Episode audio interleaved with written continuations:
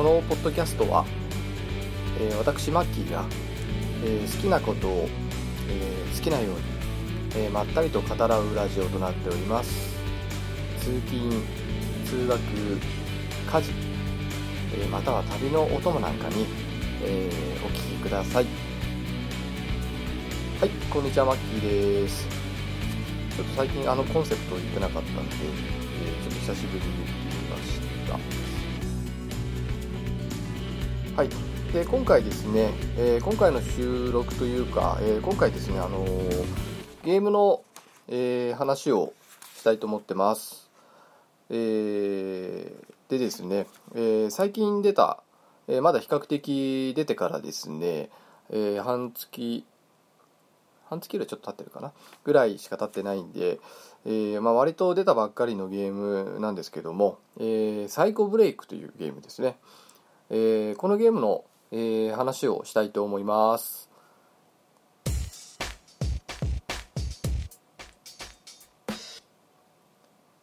はい。えー、このゲーム結構ですね、あの話題にはなってたんで、知ってらっしゃる方は多いんじゃないかなと思うんですよね。あのディレクターが三上真司さんでしたっけ、えー、あのバイオハザード4なんかを手掛けた方なんですかね。まあ、この方がディレクターを務めてるというのと、えー、ここ最近では割とビッグタイトルなのかなと。でかつあの完全オリジナルな作品ということで,、えー、でこれ対応機種がですね、あの結構いろんな機種で出てて、えー、プレイステーション3と 4XBOX360、えー、Xbox One あとマイクロソフト Windows でもできるみたいですね。で開発元が単語ゲームワークス。発売元がベセスダソフトワークス。あこれフォルアウトとか作ってる会社ですね。えー、って感じで、まあ、あのジャンルが、まあ、サバイバルホラーゲームということで、えーまあ、かなりあのグロテスクというかですね、まあ、恐怖演出をあの前面に出しているまあ、ゲームということで、まあ、私が一番、まあ、好きなジャンルですね。ということであの、まあ、発売日当日に、えー、購入しましたであの予約するとなんか特典であのそのグロテスク表現を有効にできるっていうのがあのついてくるらしいんですねで私それ全然知らなくてですね予約してなくてで買った時にあの気づいたんですけどなんかあのついてきました。予約してなくても。山田電機で買ったんですけど近所の。普通にあのそのダウンロードの何て言うんですかコードみたいのがちゃんとついててですねあの私の方は問題なくそのグロテスク表現を、まあ、もちろん有効にして、えー、プレイしました。で一応あの私は一通り1周目終えてまあ、2週目ちょこちょこ遊んでいるっていう今段階ですね。で難易度があるんですけどもあのなんかカジュアルっていう難易度まあ要は簡単なモード。比較的簡単。あとサバイバルっていうのが、まあ、普通で、まあ、このゲーム本来の難易度らしいですね。で私はこのサバイバルっていう方で、えー、一通りクリアしてます。まあそういうあの私のプレイ背景をまあ、把握していただいた上でお聞きいただけたらなと思います。で、まあ、簡単にこのゲームのあの紹介、さっき報道、あのさっきちょっとちらっと話はしたんですけども、まあ、ジャンルはそのサバイバルホラーゲームで、あのまあ、プレイスタイルがそのビハインドビュー、あの三人称視点っていう自分をこう後ろからあの見る感じのゲームなんで、まあ、バイオハザード4ですとか、あと私が好きな「ラスト・オブ・アース」ですとか、まあ、あいった画面の操作感と全くほぼ一緒ですね。であの、まあ、ストーリーがですね結構わけわかんないです、まあ、サイコブレイクって言っているぐらいですからまあなんか変な感じのストーリーなんだろうなと思ったんですけどあのなんかですねそのどっかの病院でですねものすごいその凄惨な大量あの殺人事件みたいのが起きてですねその主人公のセバスチャン・カステヤノスっていう、まあ、結構おじさん。まあ、でこの人が主人公で、あの私たちも操作あのプレイヤーが操作するのもこのセバスチャンっていう人間になりますと。あとジョセフ・小田なんか相棒みたいですねセバスチャンあとジュリ・キットマン。っていうこれ女性なんですけど、まあ、割と若い感じの女性刑事。とあと運転手 忘れました名前。で4人で車でブーってそこに向かうっていうところからまあゲームが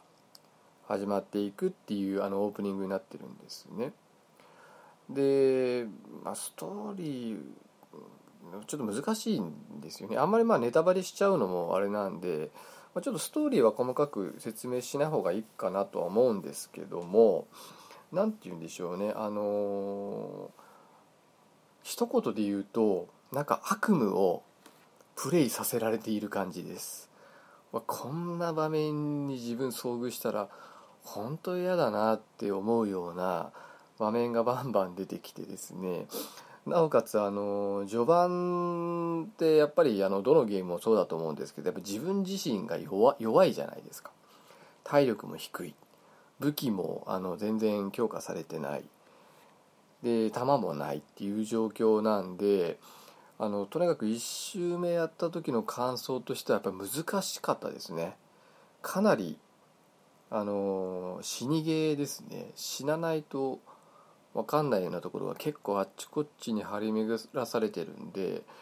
もういきなり死ぬってことが結構多かったですね。まあ私最初のあの最初の場面で78回ぐらい死にましたね。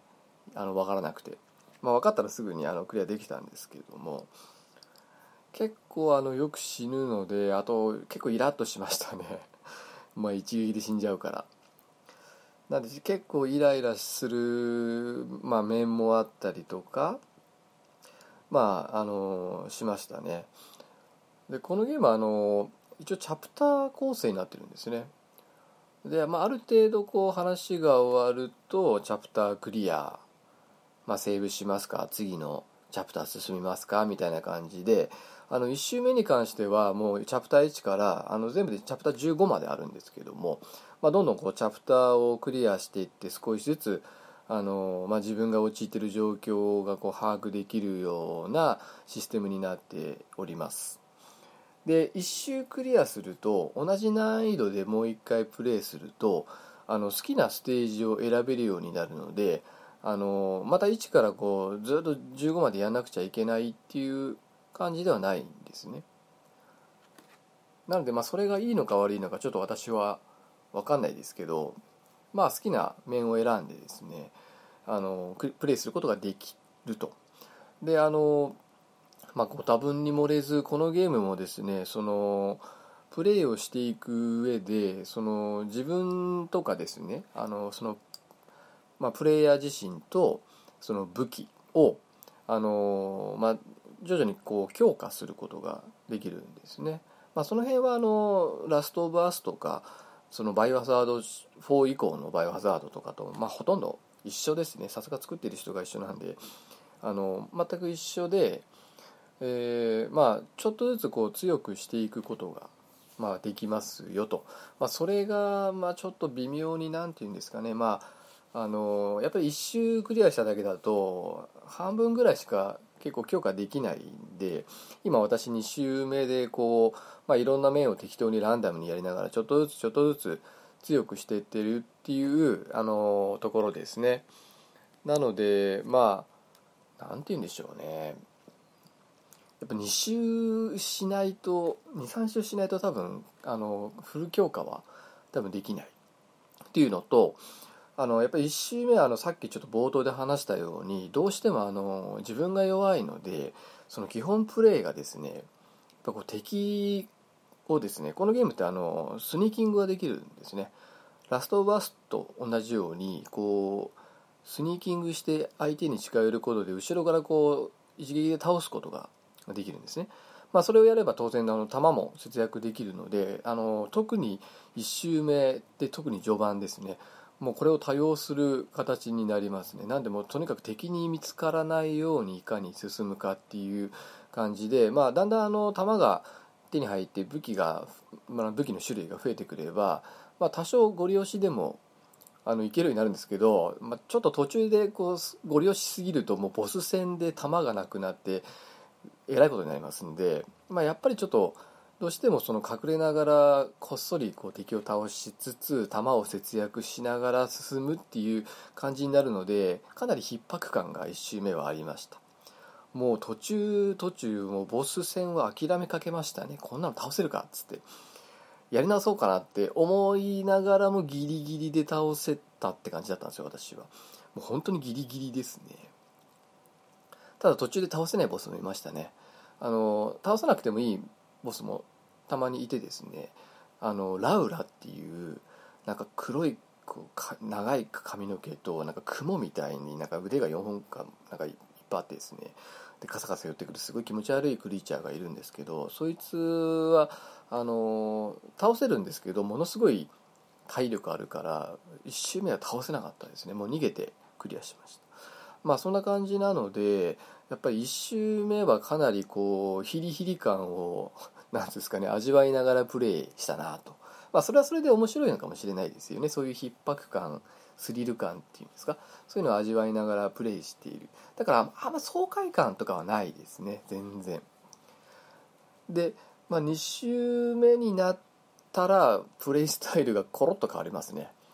まあ、なんせ弾もいっぱい持っているし武器もかなり強化されてる状態。しかもですねなんかロケットランチャーみたいなのがあの手に入るんですよ。1周目クリアすると。ただ弾数は無限じゃないんですね。60発ぐらい。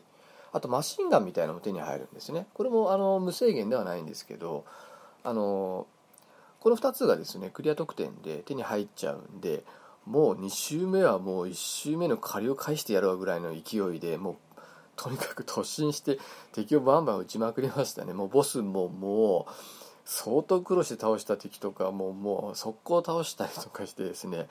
本当あの1周目の時はもう2周目の時覚えてるみたいな感じで本当にあのボス戦が結構きつかったなっていう、まあ、そんな感想でした。まあ面白かったんですけどね。であのー、まあちょっといろいろ今ざざっと話したんですけどもあのー、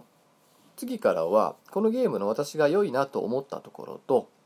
えー、ここは良くないなって思ったところをちょっと紹介していきたいと思います。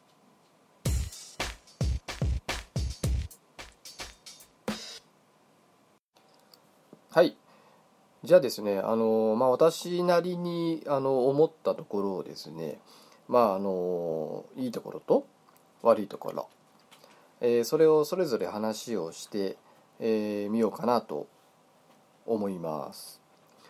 どっちから言っていきましょうかね。まず良いところ。あこのゲームのいいなと思ったところから話しましょうかね。えーと、まずですね、えー、1つ目、えー、さっきちょっと冒頭で話したそのゲーム内の残虐な演出のオンオフができますというところですね。ただこれ残念ながらあのダウンロードあの予約特典のような形になってしまってはいるんですけどもまああの嫌な人はオフにすればいいし、まあ、残虐な演出を見たい人はまあオンにすればいい有効にすればいいってことで、えー、まあ私的にはあの全然残虐な演出にしてほしい方なんですね。あの日本の過剰なあの何ていうんですか自粛が大嫌いなあの人間なんでこれは本当にありがたいですね。なのでただあんまりプレイしてておこれがっていうのはちょっとあんまりちょっと分からなかったですけどね。でもまあ普通に頭が吹っ飛んだりとかしてたんで多分あれはあのオフにしたら多分ないのかなと。なのでまあこのプレイヤーにそれを委ねるその選択を委ねるっていうのはすごいシステム的にいいんじゃないのかなと思いました。あの日本のあの過剰な制限って何なんですかね。あの勝手な大人の解釈であのなんかそういうのをこうオブラートに包むっていうこの大人のエゴにしか私には見えませんけどね、まあ、こんな風にあにプレイヤーに選択委ねりゃいいんじゃないかなって思うんですけどね。なのでこのゲームはそこをあの委ねてるところは非常にいいところだなと思いました。あとこのゲーム2つ目ですね。えっ、ー、とまああのなんだろうな昔のあの昭和のホラー映画の匂いがしますね。敵キャラの雰囲気とかゲーム内の雰囲気とかあの悪魔の生贄でしたっけ？レザーフェイスでしたっけ？まあパクってるといえばパクってるのかもしれないですけど、まあ、ああいった映画の雰囲気が好きな人は、まあ、そこをこう疑似体験できるっていうまあ疑似体験したくないですけどねあんな場面は。したくないんですけどあ,、まああいったあの映画の雰囲気が好きな方は、まあ、それに浸れるっていうのはもしかしたらあのいいところなのかなと思って2つ目に挙げました。で3つ目ですね。えー、まあ、の先ほどあのこのゲームチャプター制だっていう話をしましたよね。全部で15チャプターありますと。でまあチャプター数だけ言うと長いんだか短いんだか分かんないと思うので私がプレイした時のあのプレイ総時間を言うとだいたい18時間何十分とかでした。なんでまあ19時間まあ20時間前後ってとこですかね。なのでまあこの手のゲームにしてはかなり長い方なのかなって思いますしあの死んでリセットしたりとかもたまにっていうか結構ちょこちょこしてたような気もするのでまあそれを考えると、まあ、優に20時間は超えるんじゃないかなと思いますね。なので、まあ、ボリュームはあのまあまあかなと思います。で4点目。えー、そのやっぱこのゲームってホラーゲームじゃないですか。でホラー映画が好きな人ホラーゲームが好きな人何を求めるかっていうとやっぱりホラー要素ですよねでホラー要素って何かなって考えるんですけどやっぱり私的には、まあ、趣味悪いって言われるかもしれませんけどやっぱその血がドバドバグロテスクな内臓ぐちゃぐちゃみたいなまああんまりそればっかりだとあれなんですけどまあそういう場面が散りばめられている方が私は好きなんですね。ちょっと話それるんですけど例えばあの「ワールド・ウォー・ Z」っていうブラッド・ピット主演のあのゾンビ映画ありましたよね。で私ゾンビ映画好きだったんであれ見に行ったんですけど正直言ってあれはゾンビ映画とは私は思えなかったんですよね。あのまあなんせあのグロテスクな描写全部、まあ、カットしてるっていうかもう見えなくしてるっていうかなんかもうさっきのあの大人の解釈で勝手にその、ね、規制をかけるのとちょっと同じように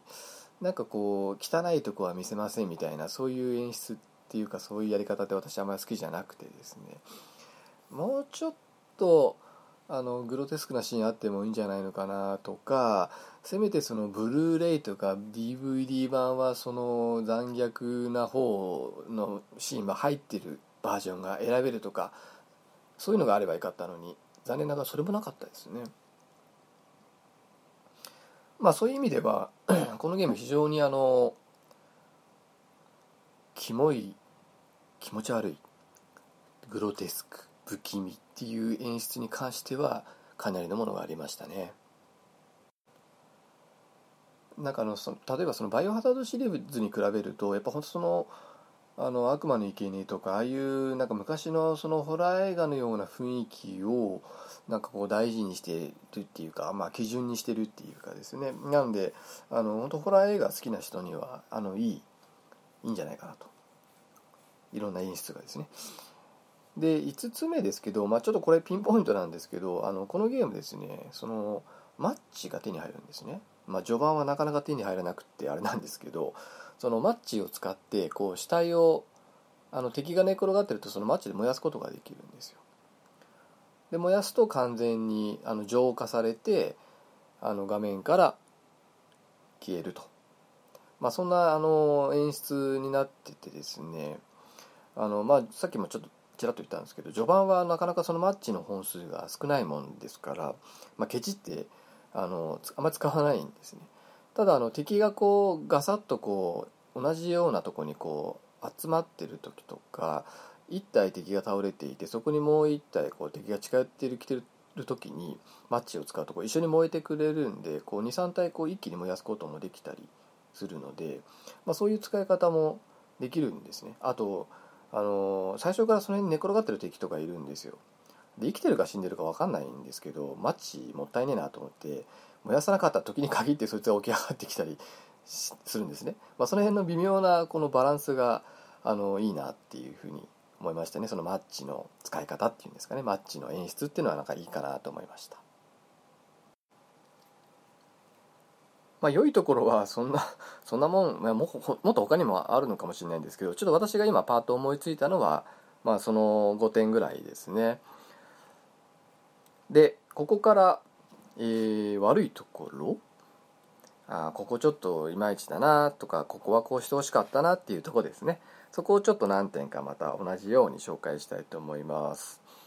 まず1点目、えー、あの画面がですねあのレターサイズっていうんですか？あの上と下が結構あのその黒い部分がですねあってですねあの狭いんですね。視野が。ゲームの。かなり狭く感じます。あの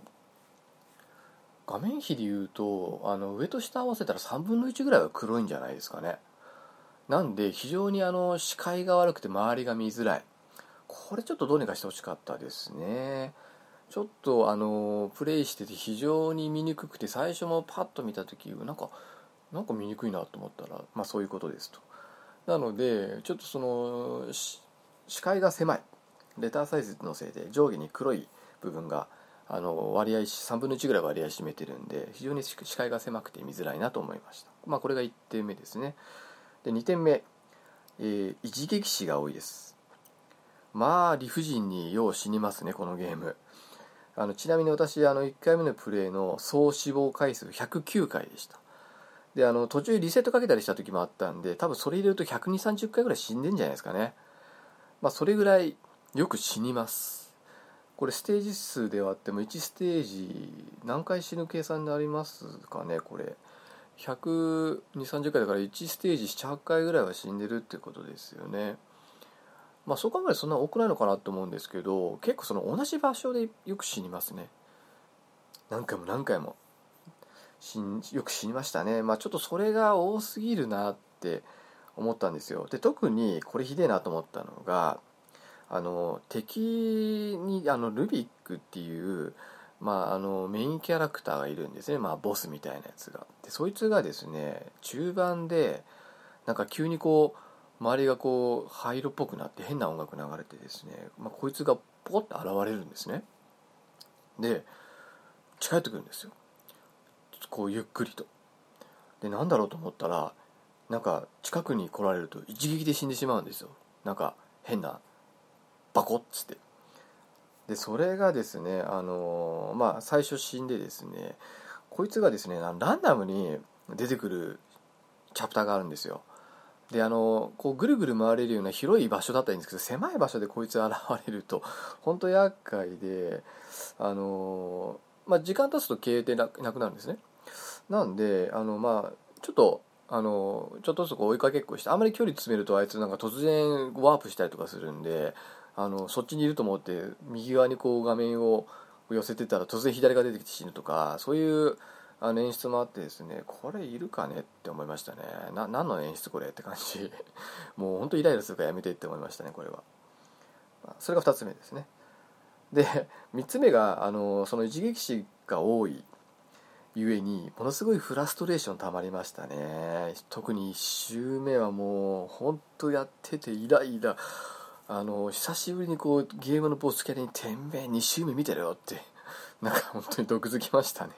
まあ2周目はボコボコにしてやりましたけどね。もう1周目はもう本当貧弱なところでもう戦わないといけないんでもう弾もないし武器も少ない中で戦ってたんで本当にフラストレーションたまりますね。まあだったら最初からサバイバルじゃなくてあのカジュアルモードでやれようと思うんですけどなんかあんまり簡単すぎても面白くないだろうなと思ったんで、まあ、あえてサバイバルでやったんでまあ難易度の問題もあるんですけど、まあ、ちょっとフラストレーションが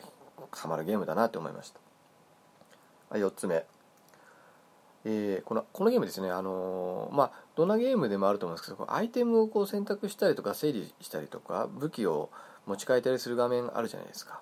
でこのゲームの特徴なんですけどそのアイテム選択画面になってもちょっとずつあの時間流れてるんですよ。最初それ分かんなくてであの敵がこうボスが目の前にいるシーンでですねピコって止めてですねこう武器を持ち帰ようと思ったら敵がちょっとずつこう近寄ってくるんですね。ふわーっつって。あれいりますかね？まあ中途半端にやるんだったら止めてくれよって思いましたね。あれ結構大変ですよ。だからボス戦で敵が近くにいると下手にポーズもかけられないんですよ。であのー、次5つ目、まあ、ちょっとそれと関連するんですけど、まあ、このゲームあの回復アイテムがなんか注射を打つんですね。でそれがまあ節々に落ちてたりするんですけどそのアイテム使うとですねこう実際に画面上の主人公がこう注射器ピッて取り出してチュッてこう打つんですよ。でその間何もできないんで敵の目の前でそれやると殴られてキャンセルされたりとかするんですね。でこれもまあリアルな演出っていう意味ではまあありなのかと思うんですけど結構辛かったですね。あのだから下手に回復アイテム使うと逆に死んじゃったりとかするんですよ。もうあの完全にその間何もできなくてもう大きな隙ができちゃうんで、まあ、これがちょっとまあなくてもよかったんじゃないのかなってちょっと思いました。で次、えー、これが一番イライラしたんですけどあのトラップが結構このゲーム節々にあるんですね。あのなんかカニカニバサミっていうかなんかやつからえーと、なんかワイヤーがこうかかっててですね、まあ、それを引っ掛けちゃうと爆発するところがちょくちょくあるんですね。あの爆弾が仕掛けられてる。でそういうのってこうスニーキングで近寄ると解除することできるんですね。で解除するとあの解除しただけなんかあのなんか部品の部品を手に入れられてですねなんかそのボウガンのあの矢に矢の製造に使えたりするんで極力あの見つけてはこう解除しまくるっていうことになるんですけどその爆弾の解除の仕方がですねこいつだけ難しいんですよ。他のやつはあのボタン長押しするだけなんで、まあ、あの大きな隙ができるけど周りに適正いなければ何の問題もないんですけどこの爆弾だけはですねあのパッてあのこうメーターみたいのが出てくるんですね。あの時計みたいな。でまあ針が1本だけあってそいつがぐるーってこう一周するんですけどそのあの中にですねその360度ぐるって回るんですけどその中にこう2センチぐらいですね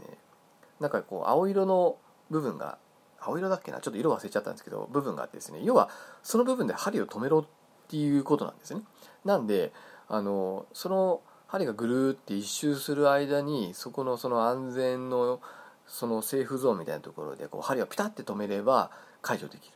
でそれ以外のところで止まっちゃったりとかボタンを押さずに一周しちゃうと爆発しちゃうんですよ。バーンっつって。でこれがですね結構難しいんですね。あの結構早いんでちょっとこう気持ち早めに押さないと爆発しちゃうんですよ。あのうまく止まんないんですね。そのせいでまあ大体34回に1回ぐらい失敗してましたね。ば爆発して無駄にダメージ受けてましたね。なんであのまああえてあの解除せずにあの銃で撃ったりしてもいいんですよ。とか敵をわざと引っ掛けさせて爆発させるとか、まあ、そういう使い方もあるので、まあ、私みたいにあのバカみたいに毎回解除しようとしなければいいんですけどやっぱり部品があの欲しいんで防眼の屋根になるんでなんでまあ果敢に挑戦するわけですね。でたまにひどいもっとひどいのがあのたまに難易度がめっちゃ高い時あるんですよ。あのそのセーフゾーンみたいな幅が2センチぐらいあったのが今度1センチぐらいになってですねこんなの無理だよみたいな。しかもそれやってみないと分かんないですね。あのボタンを押して初めて分かるっていう。もうどうしようもないですよね。もう爆発ですよ。もうその瞬間。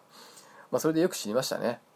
まあそんな感じですかね。悪いところも、えー、12345個ぐらい言いましたかね今。まああのー、いいところ悪いところそれぞれ今話をさせてえー、いただきましたね。まあ大体そんなもんですかね。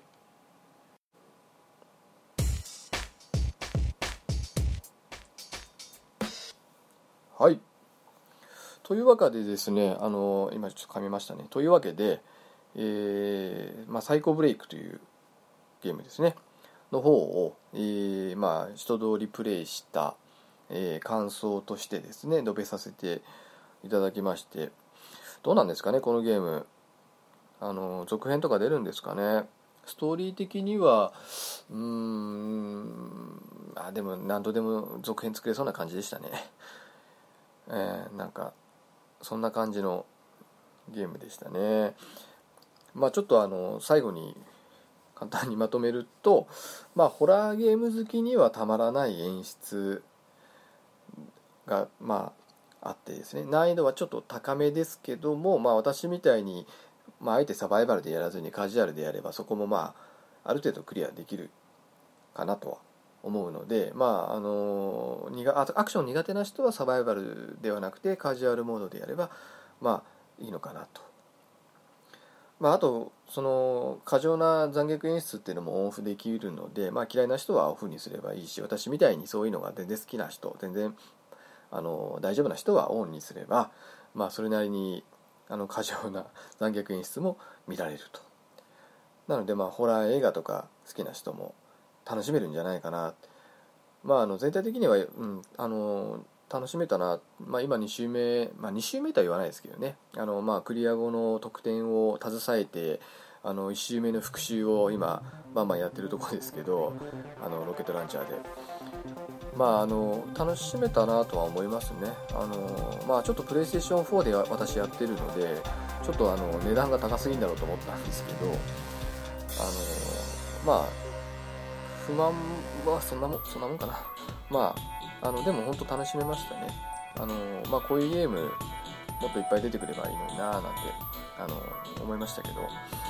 あのまあ続編ももしかしたら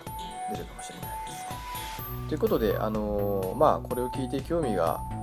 湧いた方はぜひ一度やってみてはいかがかなと思います。ちょっと値段が PlayStation 4とか Xbox One だと7000円近くするんでちょっと高いですけどね、プレイステーション3と Xbox360 だと1000円ぐらい安いんですよね。その値段の差は何なのかなって、ちょっとよくわからないですけど、